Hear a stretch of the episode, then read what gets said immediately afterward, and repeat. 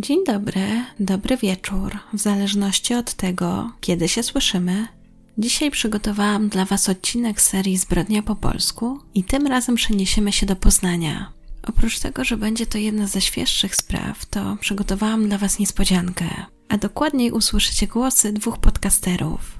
Ani z Corpus Delicti i Damiana ze Strefy Mroku. I w tym momencie bardzo Wam dziękuję za pomoc. A Was zapraszam do wysłuchania dzisiejszej historii.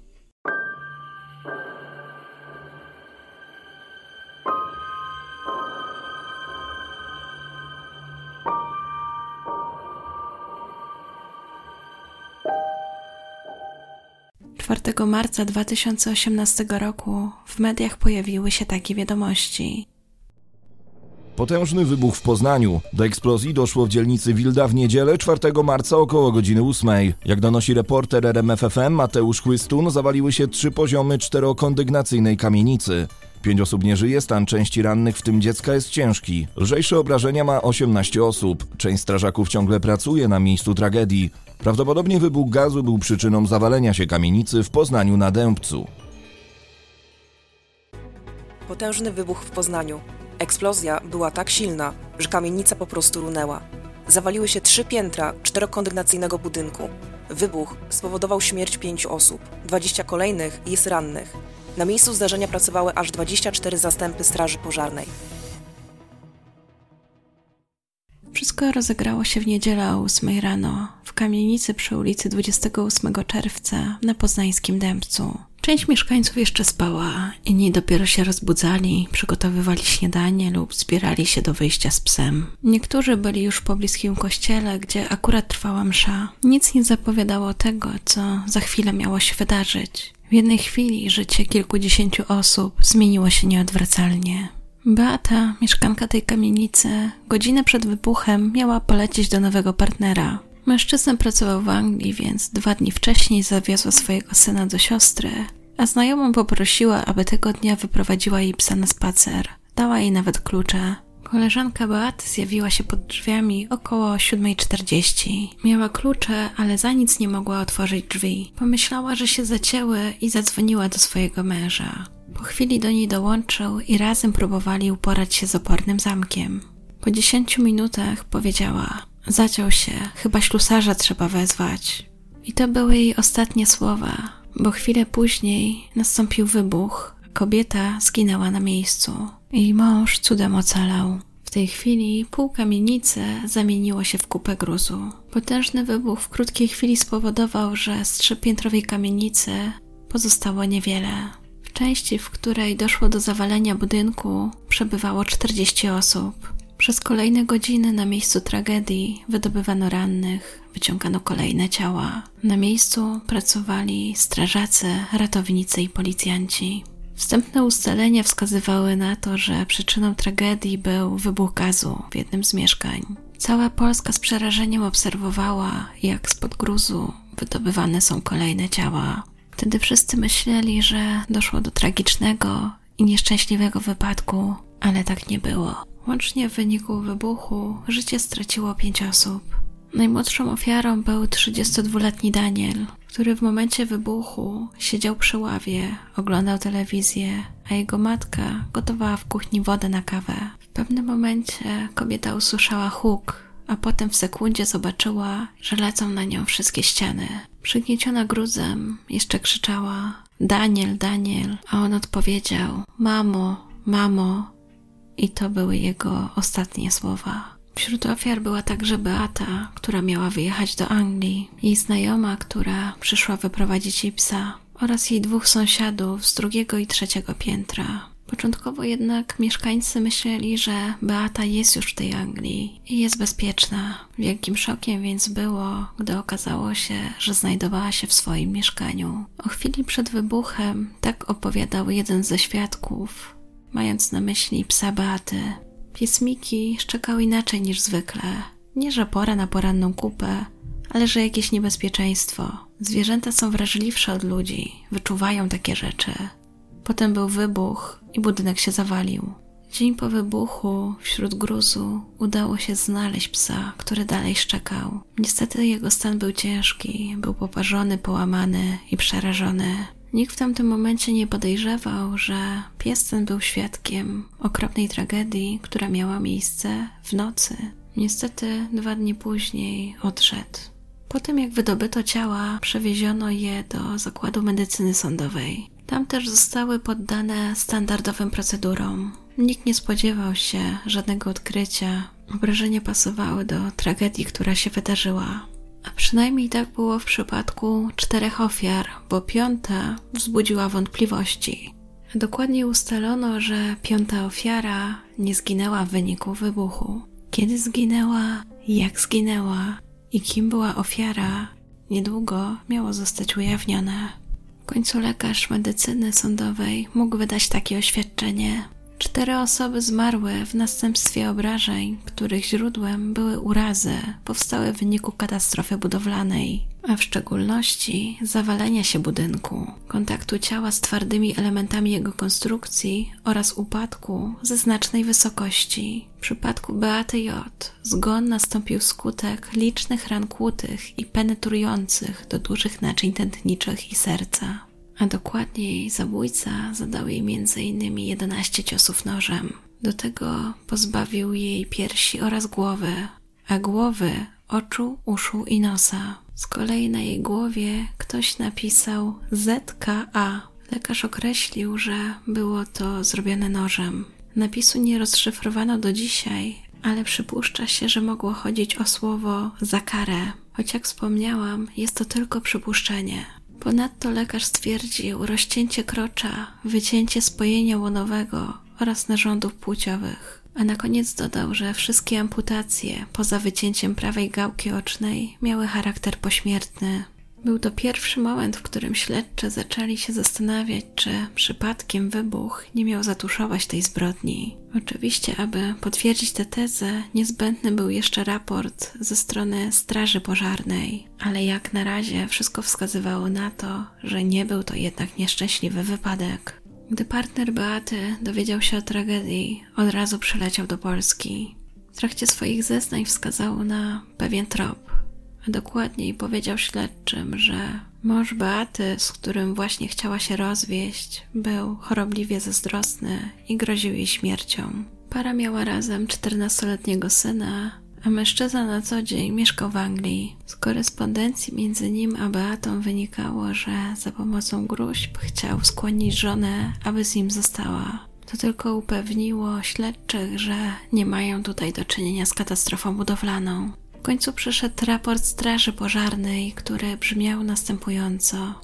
Uwolnienie gazu nastąpiło wskutek odkręcenia śrubunku rury doprowadzającej metan do kuchenki, co wywołało trwającą 10 minut emisję, skutkiem czego stężenie gazu wyniosło 8,6%, czyli osiągnęło wartość pomiędzy górną i dolną granicą wybuchowości. Oznaczało więc to, że gaz ulatniał się wystarczająco długo, by jedna iskra spowodowała wybuch, ale nie na tyle długo, aby metan utracił swoje detonacyjne właściwości. Na tej podstawie ustalono, że do wybuchu doszło w mieszkaniu numer 5, czyli mieszkaniu, w którym mieszkała Beata.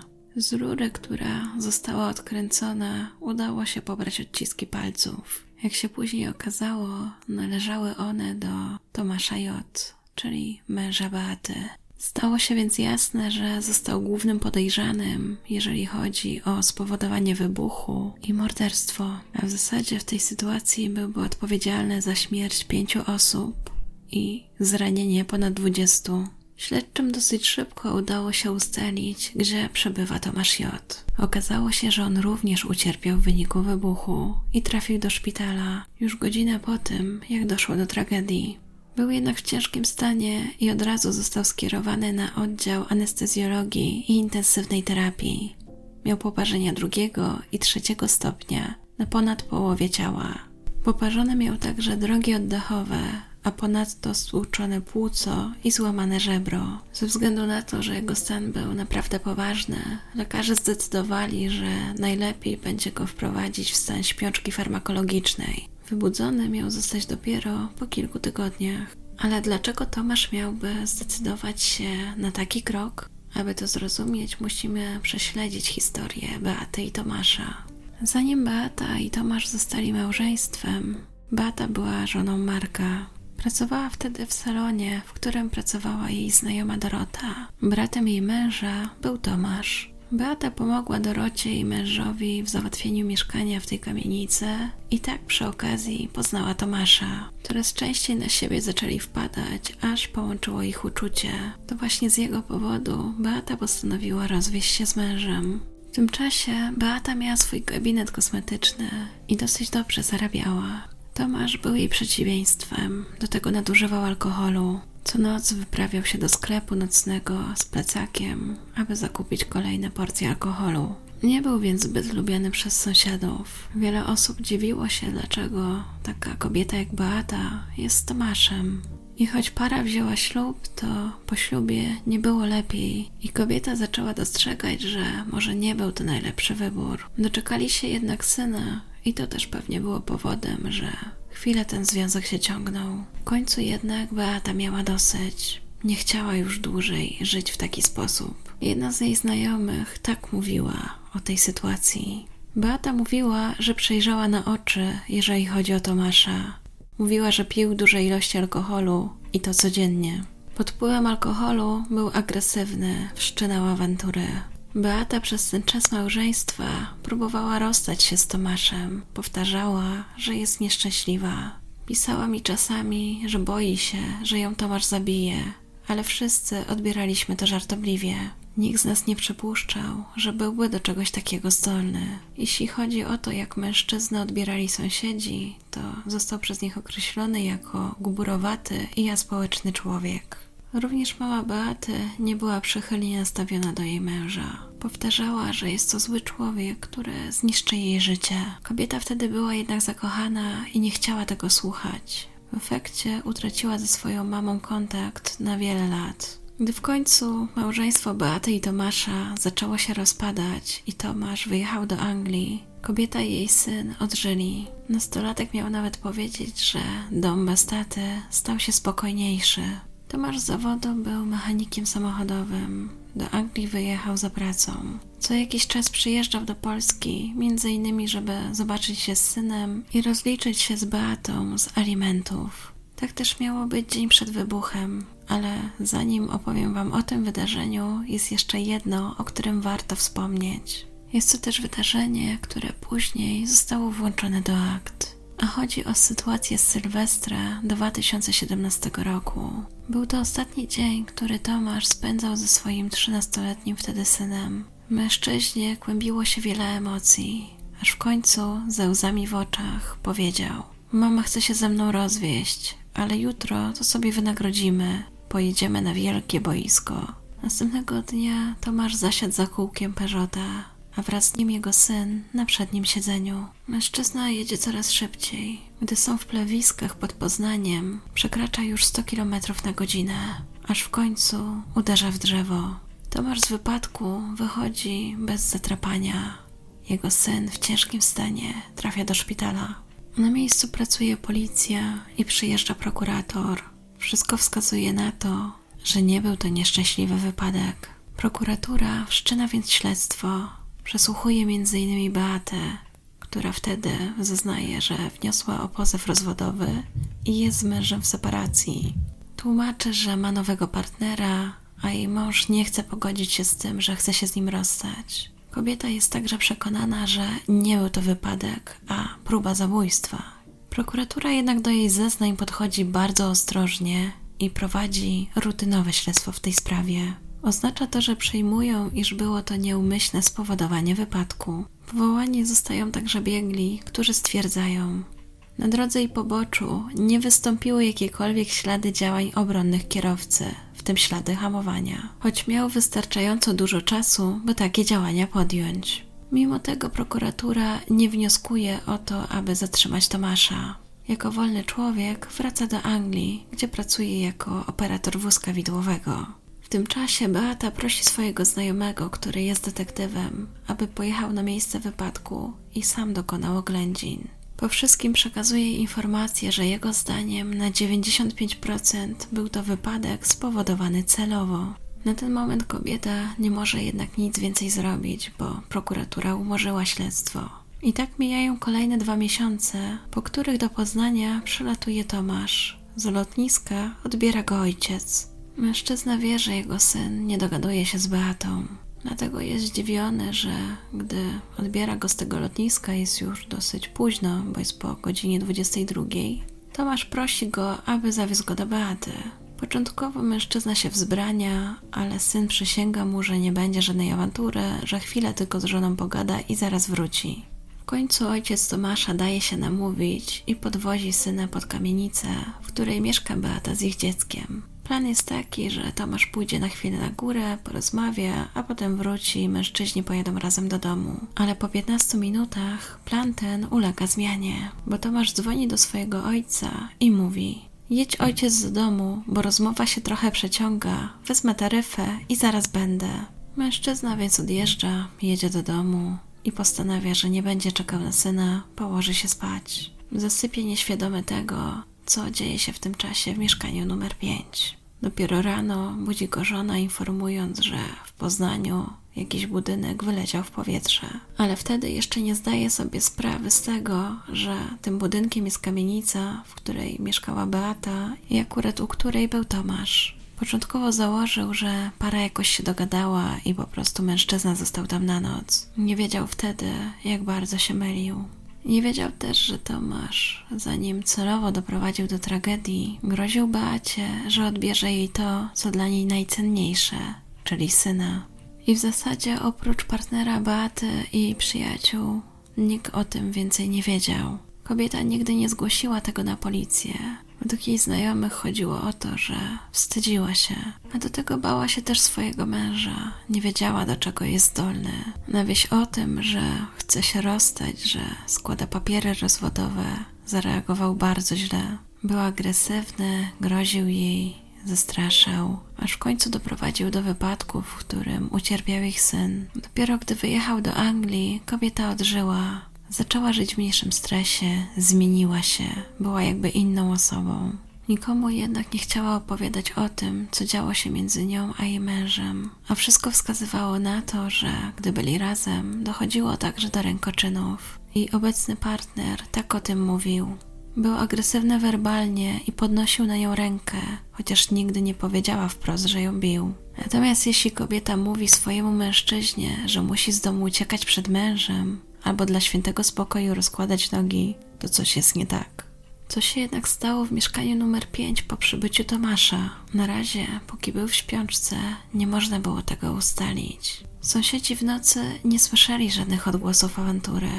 Dopiero rano szczekanie psa, a potem huk. Wybuch był tak intensywny, że w pobliskim kościele wypadły witraże z ram końcu na podstawie zebranego materiału dowodowego ustalono, że istnieje duże prawdopodobieństwo, że za tym wszystkim stoi Tomasz, a dokładniej, że prokuratura zarzuca mu czyny takie jak zabójstwo, zbezczeszczenie zwłok oraz spowodowanie częściowego zawalenia się budynku, co w konsekwencji spowodowało narażenie życia wielu osób.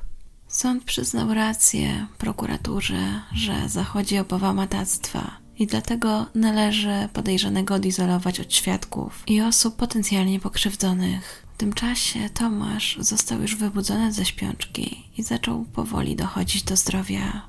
Na razie jednak poruszał się na wózku i był niesamodzielny. W związku z tym sąd odrzucił możliwość, że będzie próbował ucieczki albo ukrywania się. Ponieważ jednak jego stan zdrowia się poprawił, to plan był taki, że trafi do aresztu śledczego w Bydgoszczy, bo tam był specjalistyczny oddział dla osób z poważnymi oparzeniami. Następnie, gdy już jego stan zdrowia by na to pozwolił, zostałby przewieziony do aresztu w Poznaniu. 29 marca 2018 roku sąd podjął decyzję w sprawie trzymiesięcznego aresztu dla Tomasza. W związku z tym jeszcze tego samego dnia miał być przewieziony do aresztu w Bydgoszczy. Prokurator szykował akt oskarżenia, a w międzyczasie sprawa dalej budziła ogromne emocje. Wszyscy zastanawiali się, dlaczego ktoś mógł dokonać tak makabrycznego czynu. Tym bardziej przerażało to, że mężczyzna zrobił to najprawdopodobniej z powodu zazdrości o innego mężczyznę. To też miało być powodem, dlaczego znieważył jej zwłoki. Tuż przed tragedią miała mu napisać: Jeżeli chcesz, żebym z tobą była, to musisz mi łeb odrąbać. I w końcu jego chorobliwa zazdrość go do takiego czynu popchnęła, bo dla niego liczyło się tylko to, żeby znów być z Beatą, a jeżeli on nie mógł z nią być, to nikt z nią nie będzie. W końcu prokuratura miała gotowy akt oskarżenia. Na jego podstawie Tomasz miał być oskarżony o zabójstwo pięciu osób, usiłowanie zabójstwa kolejnych 34, znieważenie zwłok swojej żony Beaty oraz spowodowanie wypadku drogowego, w którym kilka miesięcy wcześniej ciężko ranny został jego syn.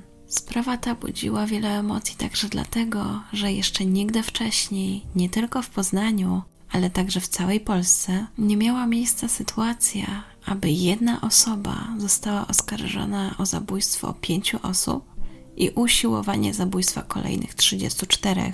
Pod tym względem była to sprawa wyjątkowa. Oznaczało to też, że oskarżonemu groziło dożywocie. Choć zarzuty zostały już sformułowane, to prokuratura cały czas nie mogła ich ogłosić ze względu na stan podejrzanego. Wszyscy więc czekali na zielone światło od lekarzy, którzy zajmowali się Tomaszem. Teraz najważniejszym zadaniem było to, by ustalić, czy mężczyzna w chwili dokonania zbrodni był poczytalny. Bo choć prokuratura była gotowa, cały czas nie było pewne, czy do procesu w ogóle dojdzie.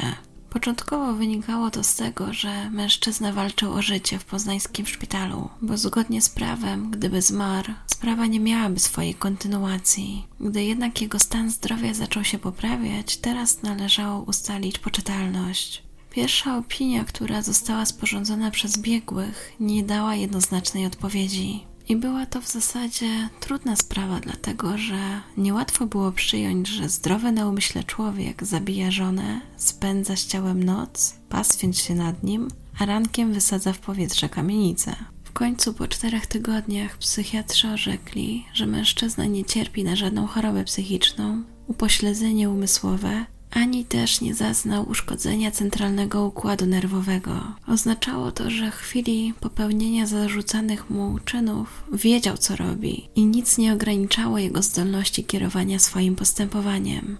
W związku z tym mógł odpowiadać za to, co zrobił. Biegli stwierdzili u niego jedynie uzależnienie od alkoholu, ale nie miało to wpływu na jego poczytalność oraz odpowiedzialność karną. Na takie informacje czekała prokuratura, która niedługo później skierowała do sądu akt oskarżenia przeciwko Tomaszowi. Mężczyzna nie przyznawał się do winy. Odmówił też złożenia wyjaśnień, a do tego twierdził, że nie pamięta tamtego dnia. Przed procesem panowała opinia, że łatwo będzie go wygrać prokuraturze, końcu dysponowała ona pokaźnym materiałem dowodowym, zdecydowanie niepodważalnym. Dr Piotr Karlik, specjalista z zakresu prawa karnego na Wydziale Prawa UAM, tak wypowiadał się przed procesem o tej sprawie. Ten proces będzie budził bardzo wiele emocji, ale nie będzie precedensowy. Niecodziennie w Poznaniu dochodzi do sytuacji, w której ktoś chce w ocenie prokuratury zatuszować ślady zabójstwa jednej osoby powodując zawalenie się budynku. Wcześniej taką głośną sprawą, która budziła wielkie emocje, był proces Adama Z., oskarżonego o zabójstwo Ewy Tillman. Dr Karlik twierdził jednak, że trudno będzie prokuraturze udowodnić, że Tomasz J. świadomie chciał zabić 34 osoby. Mężczyzna twierdził jednak, że będzie to łatwy proces dla prokuratury, jedynie kwalifikacja może ulec zmianie. Zapytany, czy wyrok dożywocia w tej sprawie jest pewny, powiedział, że na ten moment można tak powiedzieć. W końcu proces zaczął się w piątek, 15 listopada. W mediach pojawiały się informacje, że drugiej takiej sprawy w polskim sądownictwie jeszcze nie było. Zainteresowanie sprawą było tak duże, że poznański sąd okręgowy wydawał specjalne karty wstępu dla publiczności oraz mediów. Do tego zapewniono specjalne środki bezpieczeństwa. Na sali sądowej pojawiło się wielu pokrzywdzonych w tragicznym wybuchu. Większość z nich zamieszkiwała kamienicę, w której doszło do tragedii. Twierdzili, że oskarżony powinien otrzymać dożywocie i że żałują, że nie ma kary śmierci. Na sali sądowej Tomasz także nie przyznał się do winy i nie chciał składać wyjaśnień. Było to trochę zaskakujące, bo jeszcze przed rozprawą twierdził, że jest gotowy do przedstawienia swojej wersji wydarzeń. W tej sytuacji sąd postanowił odczytać jego oświadczenie, które złożył jeszcze na etapie śledztwa prokuratury.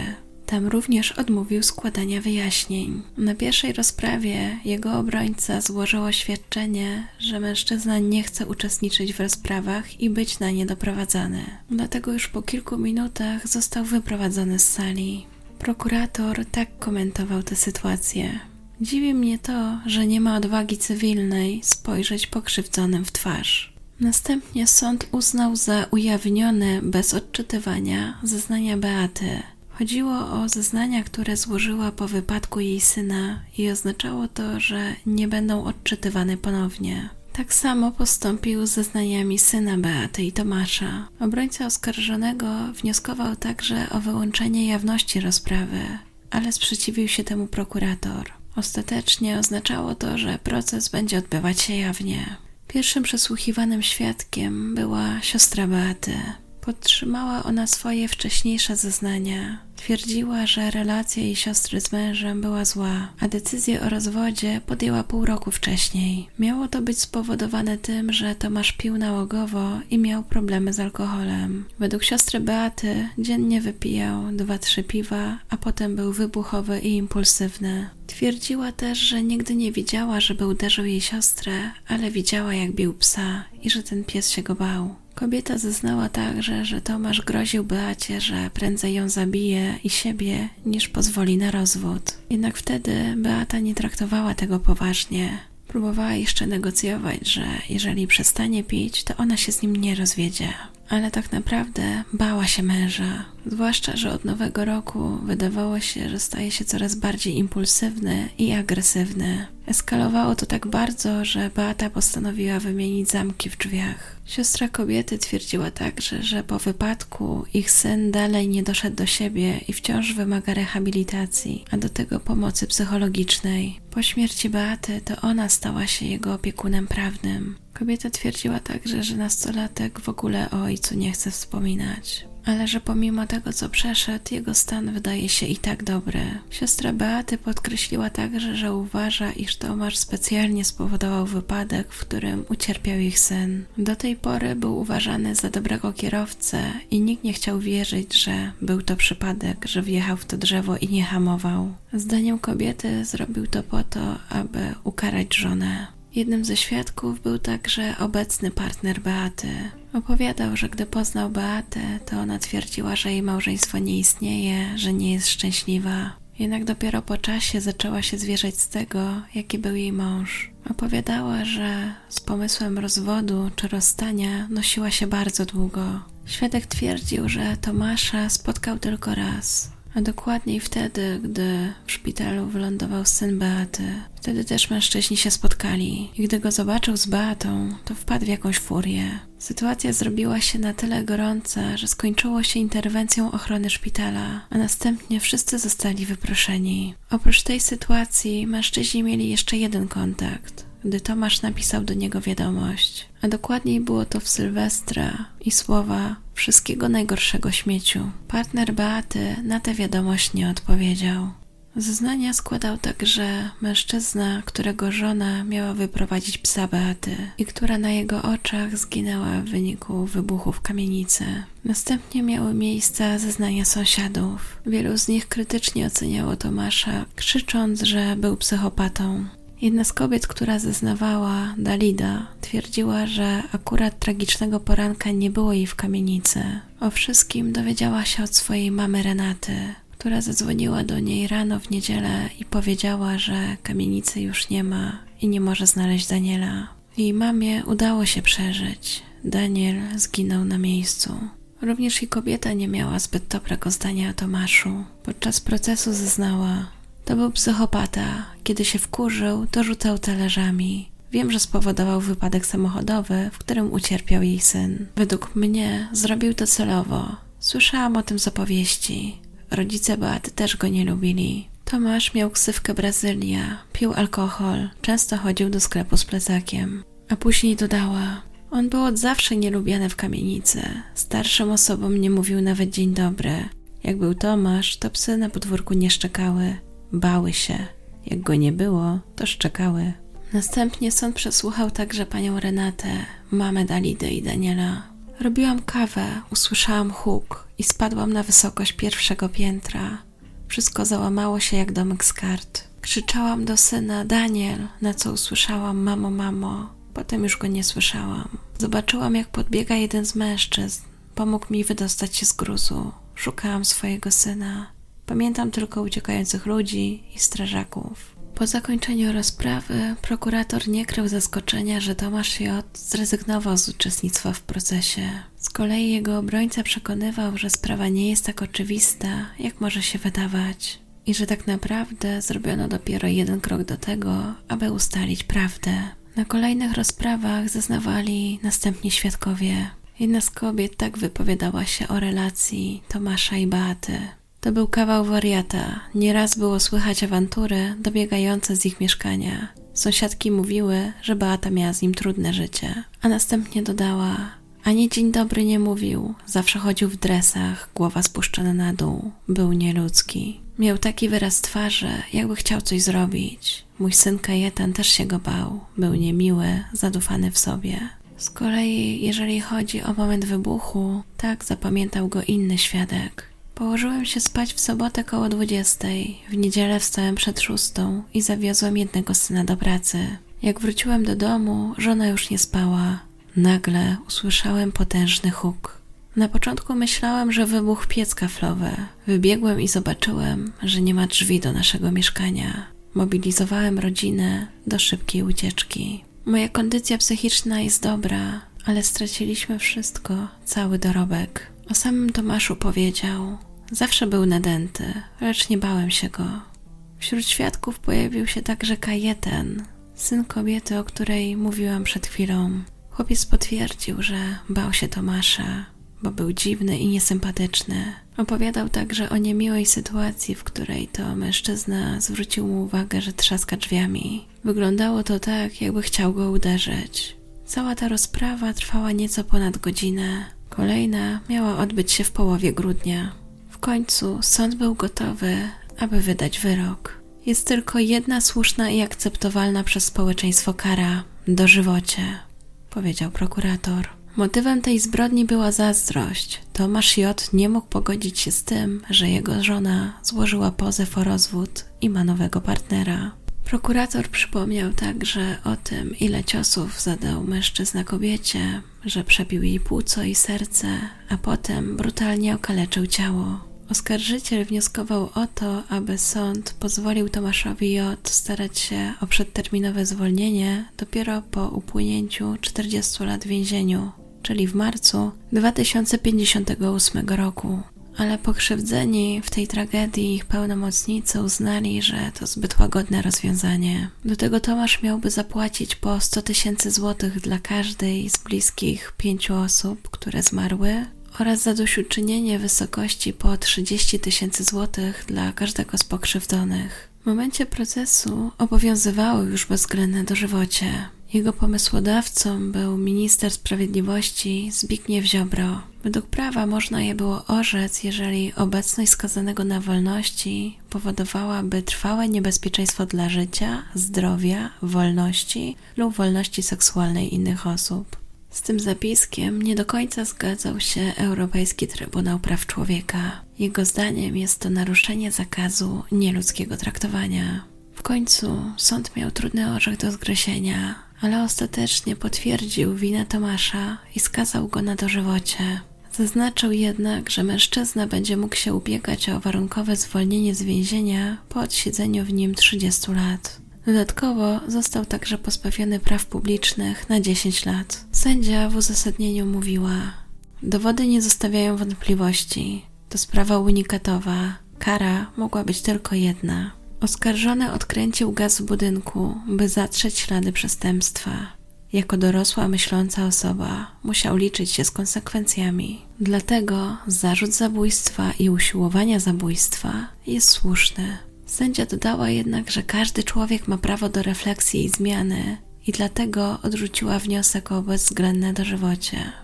Choć oficjalnie nigdy nie ustalono, jak wyglądał przebieg wydarzeń, bo Tomasz nie chciał potwierdzić ani zaprzeczyć informacjom, które zebrała prokuratura, to założono, że przebieg wydarzeń z 4 marca wyglądał mniej więcej tak. Dzień wcześniej, po tej 22, mężczyzna przyjechał do domu Beaty i tam znów dali się w kłótnie. Tomasz nie mógł pogodzić się z tym, że Beata chce od niego odejść, a czuł, że to już jest bardzo blisko. W końcu chwycił za nóż i zadał jej 11 ciosów. Następnie przez całą noc pastwił się nad jej ciałem.